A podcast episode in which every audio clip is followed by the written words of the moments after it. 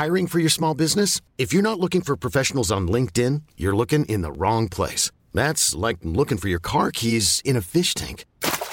LinkedIn helps you hire professionals you can't find anywhere else, even those who aren't actively searching for a new job but might be open to the perfect role. In a given month, over 70% of LinkedIn users don't even visit other leading job sites. So start looking in the right place. With LinkedIn, you can hire professionals like a professional. Post your free job on linkedin.com slash achieve today. Hey, it's Paige DeSorbo from Giggly Squad. High quality fashion without the price tag. Say hello to Quince. I'm snagging high-end essentials like cozy cashmere sweaters, sleek leather jackets, fine jewelry, and so much more. With Quince being 50 to 80% less than similar brands. And they partner with factories that prioritize safe, ethical, and responsible manufacturing. I love that. Luxury quality within reach. Go to quince.com slash style to get free shipping and 365 day returns on your next order. Quince.com slash style. Ever catch yourself eating the same flavorless dinner three days in a row? Dreaming of something better? Well, HelloFresh is your guilt-free dream come true, baby. It's me, Gigi Palmer. Let's wake up those taste buds with hot, juicy pecan-crusted chicken or garlic butter shrimp scampi. Mm. Hello Fresh. Stop dreaming of all the delicious possibilities and dig in at HelloFresh.com. Let's get this dinner party started.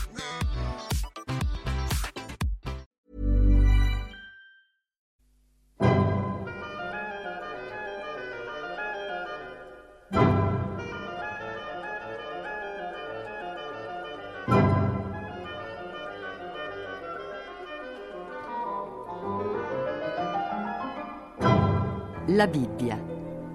Ruggero De Daninos legge L'Esodo. Esegesi biblica di Gianfranco Ravasi. A cura di Corrado Caselli e Guido Gola.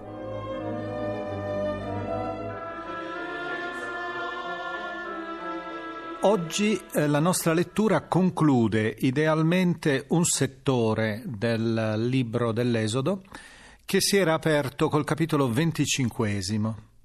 Quest'oggi ascolteremo innanzitutto il capitolo trentunesimo, che è una ultima pagina dedicata alle norme riguardanti la eh, sacralità del santuario. È vero, non abbiamo delle norme precise ora in questa, in questa pagina, ma piuttosto la designazione degli artefici del santuario cioè di coloro che sono in un certo senso ispirati, lo si dice nell'interno della Bibbia stessa, sentiremo quando ora verrà letto il versetto terzo del capitolo 31. Io ho riempito dello Spirito di Dio, di sapienza, di intelligenza, di scienza. Chi ho riempito? Ho riempito i due artefici del santuario che sono Besalel e Oliav, ispirandoli con lo Spirito divino, essi non devono compiere, come sono ispirati i profeti, un annuncio, un annuncio in parole. Devono invece compiere un'opera concreta, un'azione che è quella della costruzione del santuario. Ecco, diciamo che il santuario è in un certo senso un'architettura ispirata, perché essa contiene al suo interno la presenza del divino. Eh, noi ascolteremo anche in questa pagina che è molto breve, ascolteremo anche una indicazione particolare in finale. Si tratta della legge del sabato, che noi conosciamo già perché era stata formulata nel Decalogo. Il sabato è per eccellenza il tempo sacro che si vive all'interno del tempio sacro, all'interno dello spazio del santuario. E si concluderà così con la menzione del sabato, si concluderà questo ampio sistema di norme rituali presentate da Dio stesso a Mosè durante il suo lungo soggiorno di 40 giorni sulla vetta del Sinai. Che esse siano poste sotto l'autorità divina è espresso con un'immagine l'immagine del dito di Dio che le incide sulle tavole di pietra della testimonianza, come si dice, della testimonianza divina. È giunto a questo punto il momento di comunicare al popolo e di mettere in esecuzione questa rivelazione destinata dal Signore a Israele riguardante il culto, il rito.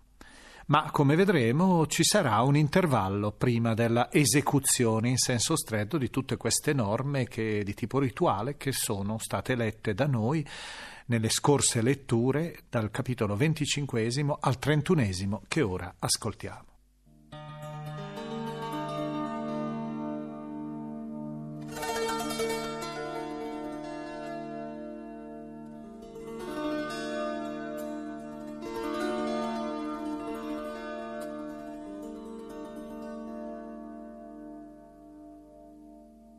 Il Signore disse a Mosè, Vedi, ho chiamato per nome Besaleel, figlio di Uri, figlio di Cur, della tribù di Giuda.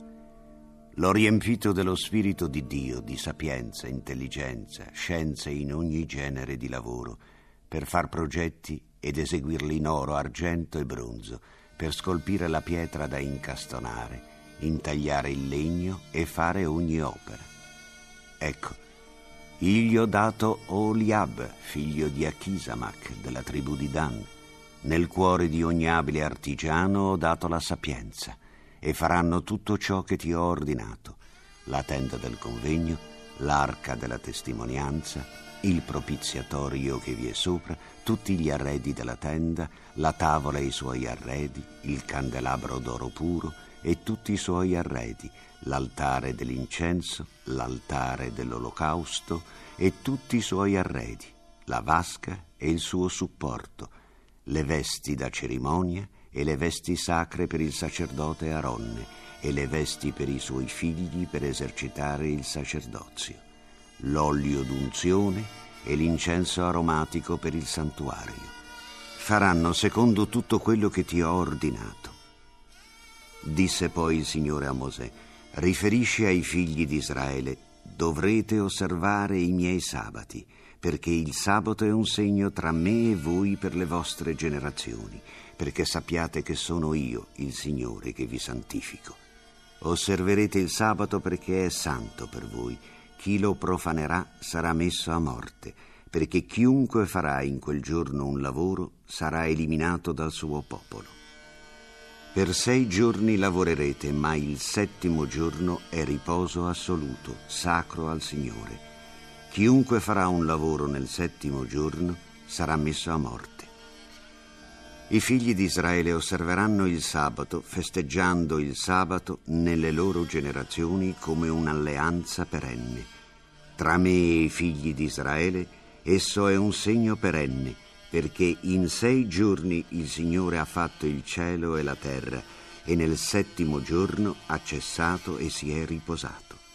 Quando il Signore ebbe finito di parlare con Mosè sul monte Sinai, gli diede due tavole della testimonianza, tavole di pietra, scritte con il dito di Dio.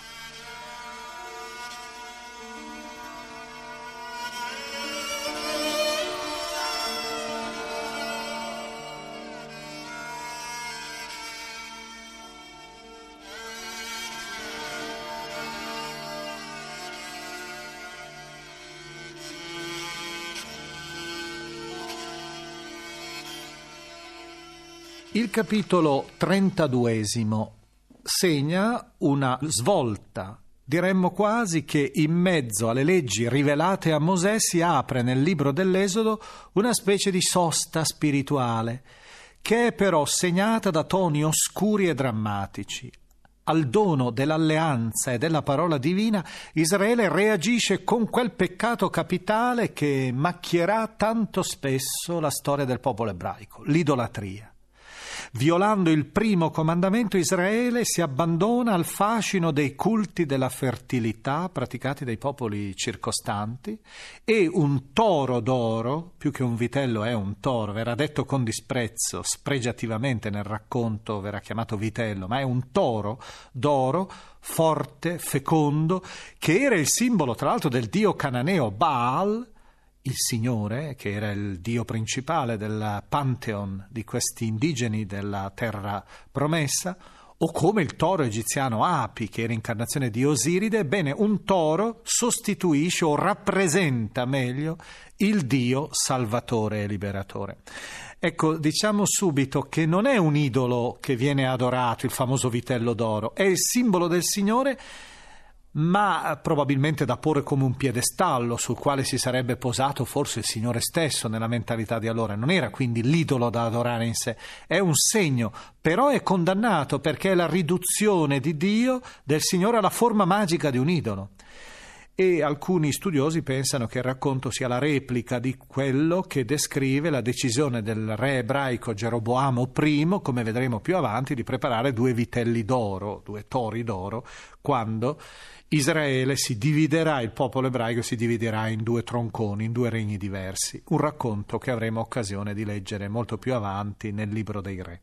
La narrazione è in realtà, ci accorgeremo, una dura requisitoria contro il peccato di apostasia di apostasia dalla purezza religiosa e indirettamente anche, ci accorgeremo, un atto d'accusa contro la classe sacerdotale rappresentata da Aronne, dimostratasi incapace di tutelare questa purezza.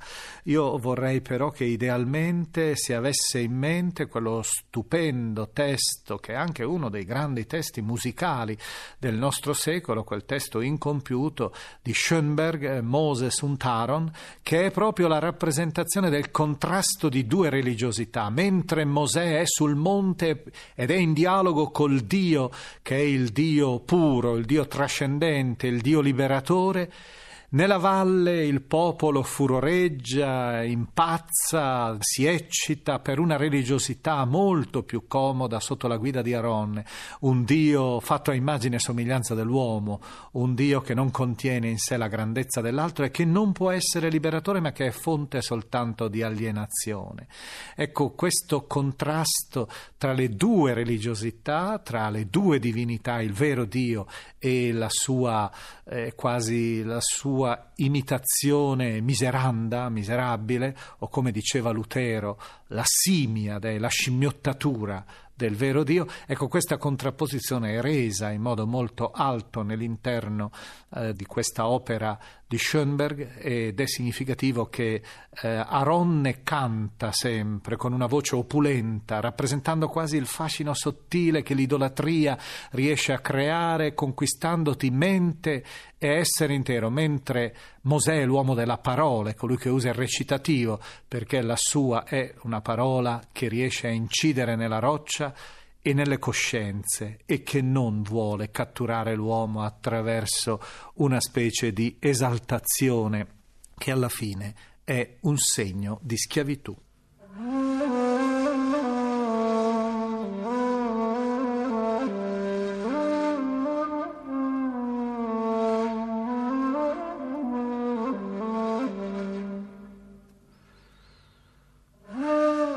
Il popolo, vedendo che Mosè indugiava nello scendere dal monte, si radunò intorno ad Aronne e gli disse, Facci un Dio che vada davanti a noi, perché di quel Mosè, l'uomo che ci ha fatto uscire dalla terra d'Egitto, non sappiamo che cosa ne sia.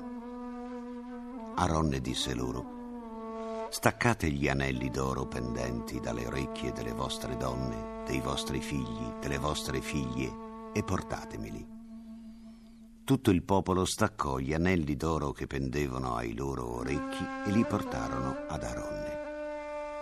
Egli li prese dalle loro mani, li fece fondere in una forma e ne ricavò un vitello di metallo fuso.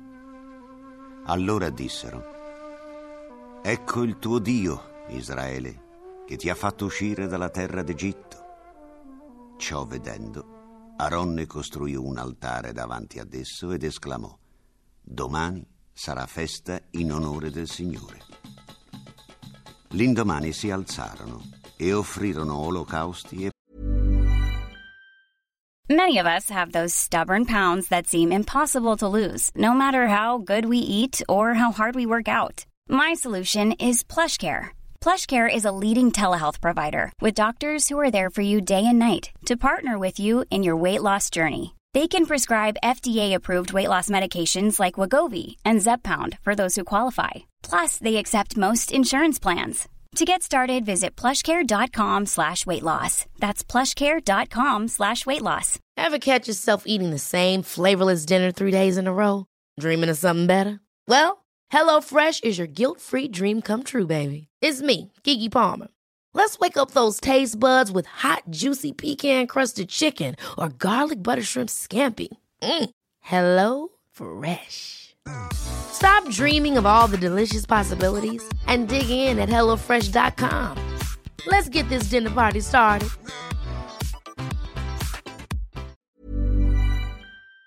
Presentarono sacrifici di comunione. Il popolo si sedette a mangiare e bere, poi tutti si alzarono per divertirsi. Il Signore disse a Mosè, Va, scendi, perché il tuo popolo che hai fatto uscire dalla terra d'Egitto si è pervertito. Si sono allontanati presto dalla strada che avevo loro prescritto. Si sono fatti un vitello fuso e si sono prostrati davanti ad esso gli hanno sacrificato e hanno detto, ecco il tuo Dio, Israele, che ti ha fatto uscire dalla terra d'Egitto.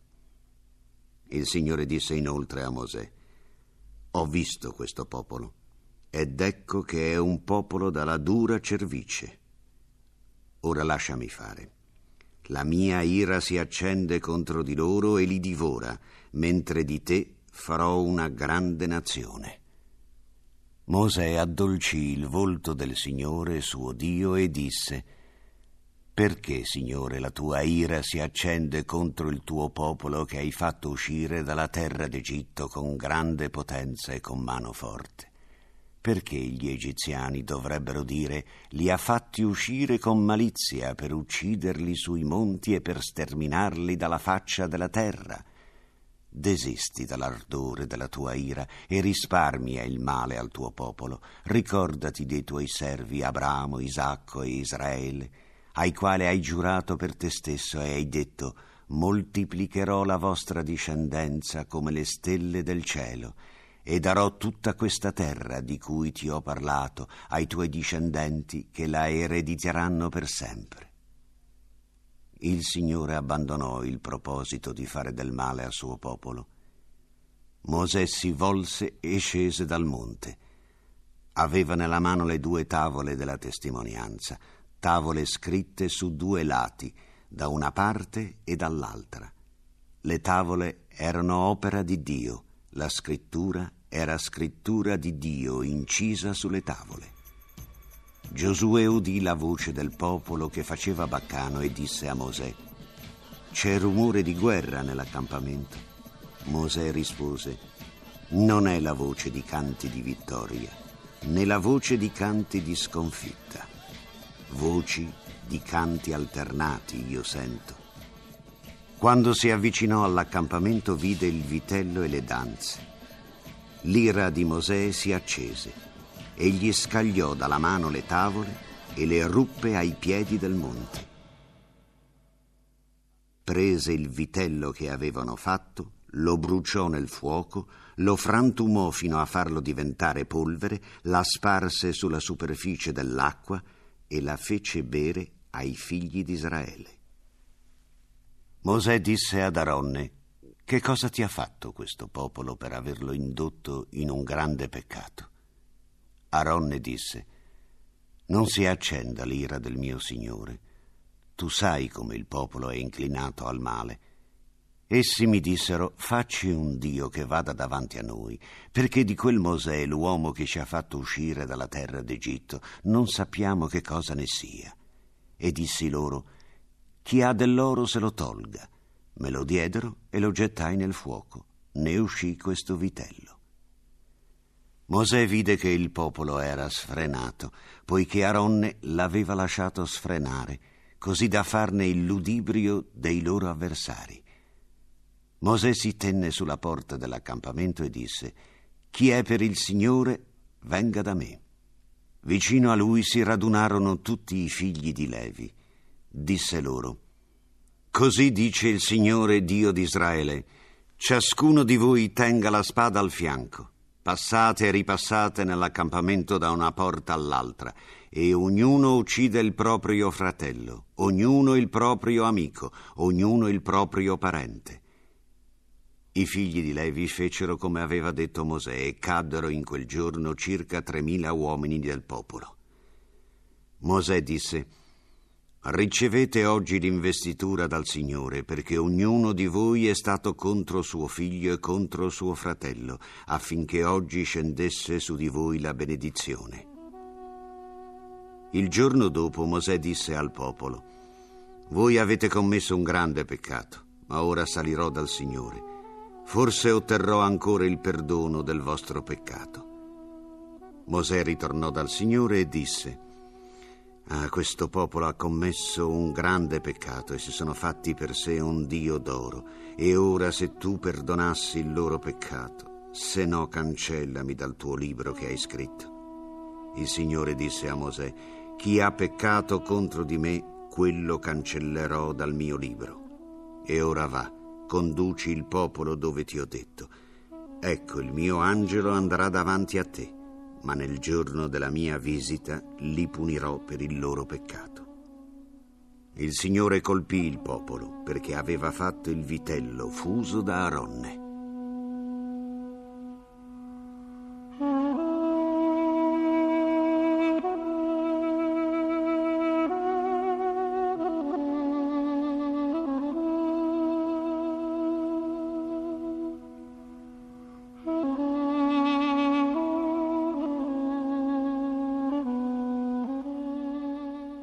La pagina che ora abbiamo ascoltato, quella del capitolo 32, è una grande pagina Dopo il delitto del vitello d'oro, Mosè e Aronne si affrontano in un incontro serrato in cui il sacerdote Aronne cerca di giustificare il suo comportamento remissivo e si assiste poi, secondo lo stile orientale, a una strage santa. Senza guardare in faccia parenti o amici, i leviti passano a fil di spada 3.000 uomini del popolo.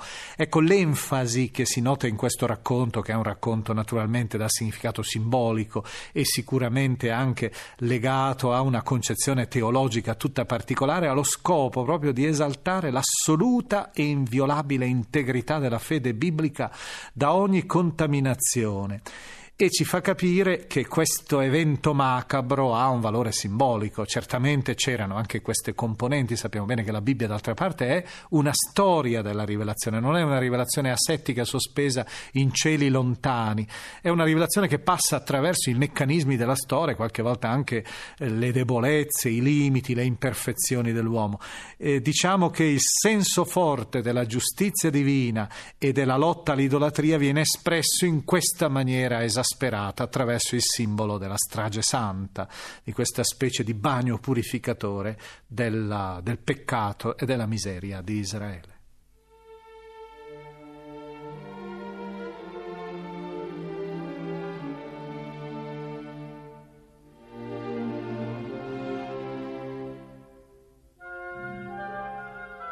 La musica dell'Esodo di Pippo Molino.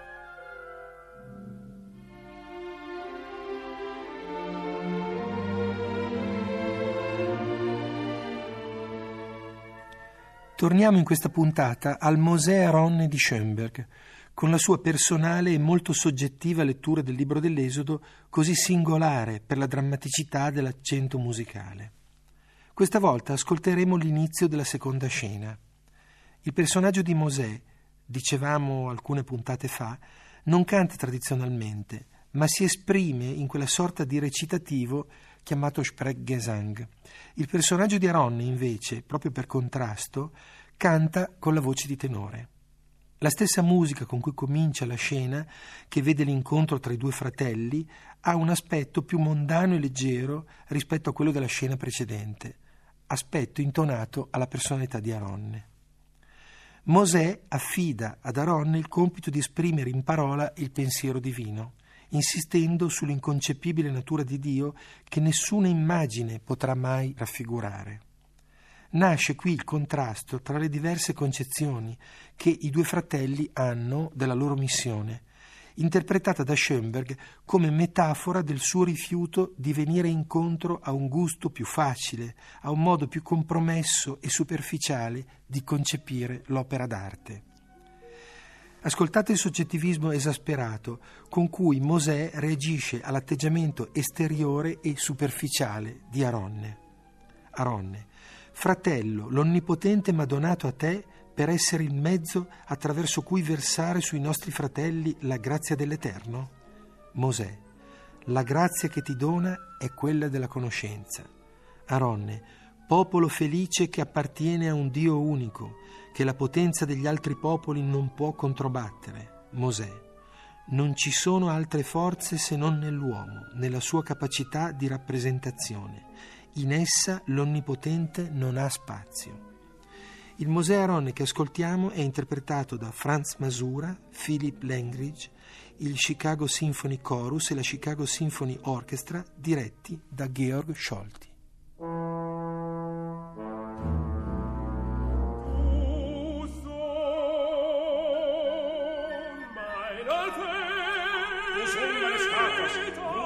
Geistes, aus wie der Einzige sprechen will. Vernimm mich und ihn sage, was du verstehst.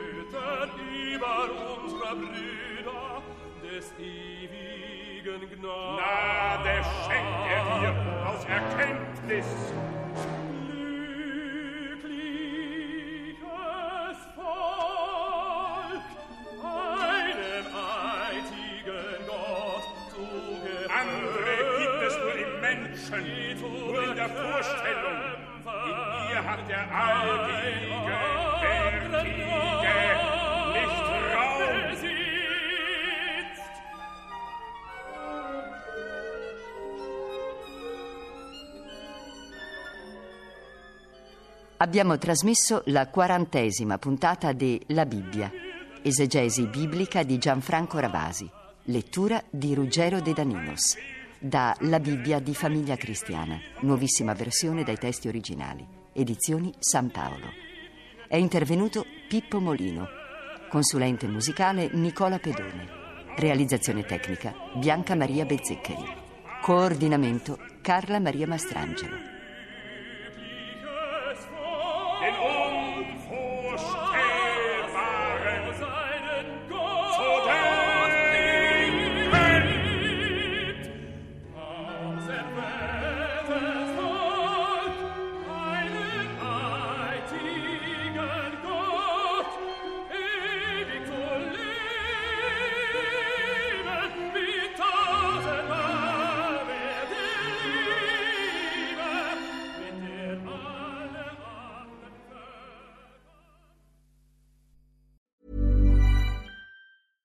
Even when we're on a budget, we still deserve nice things.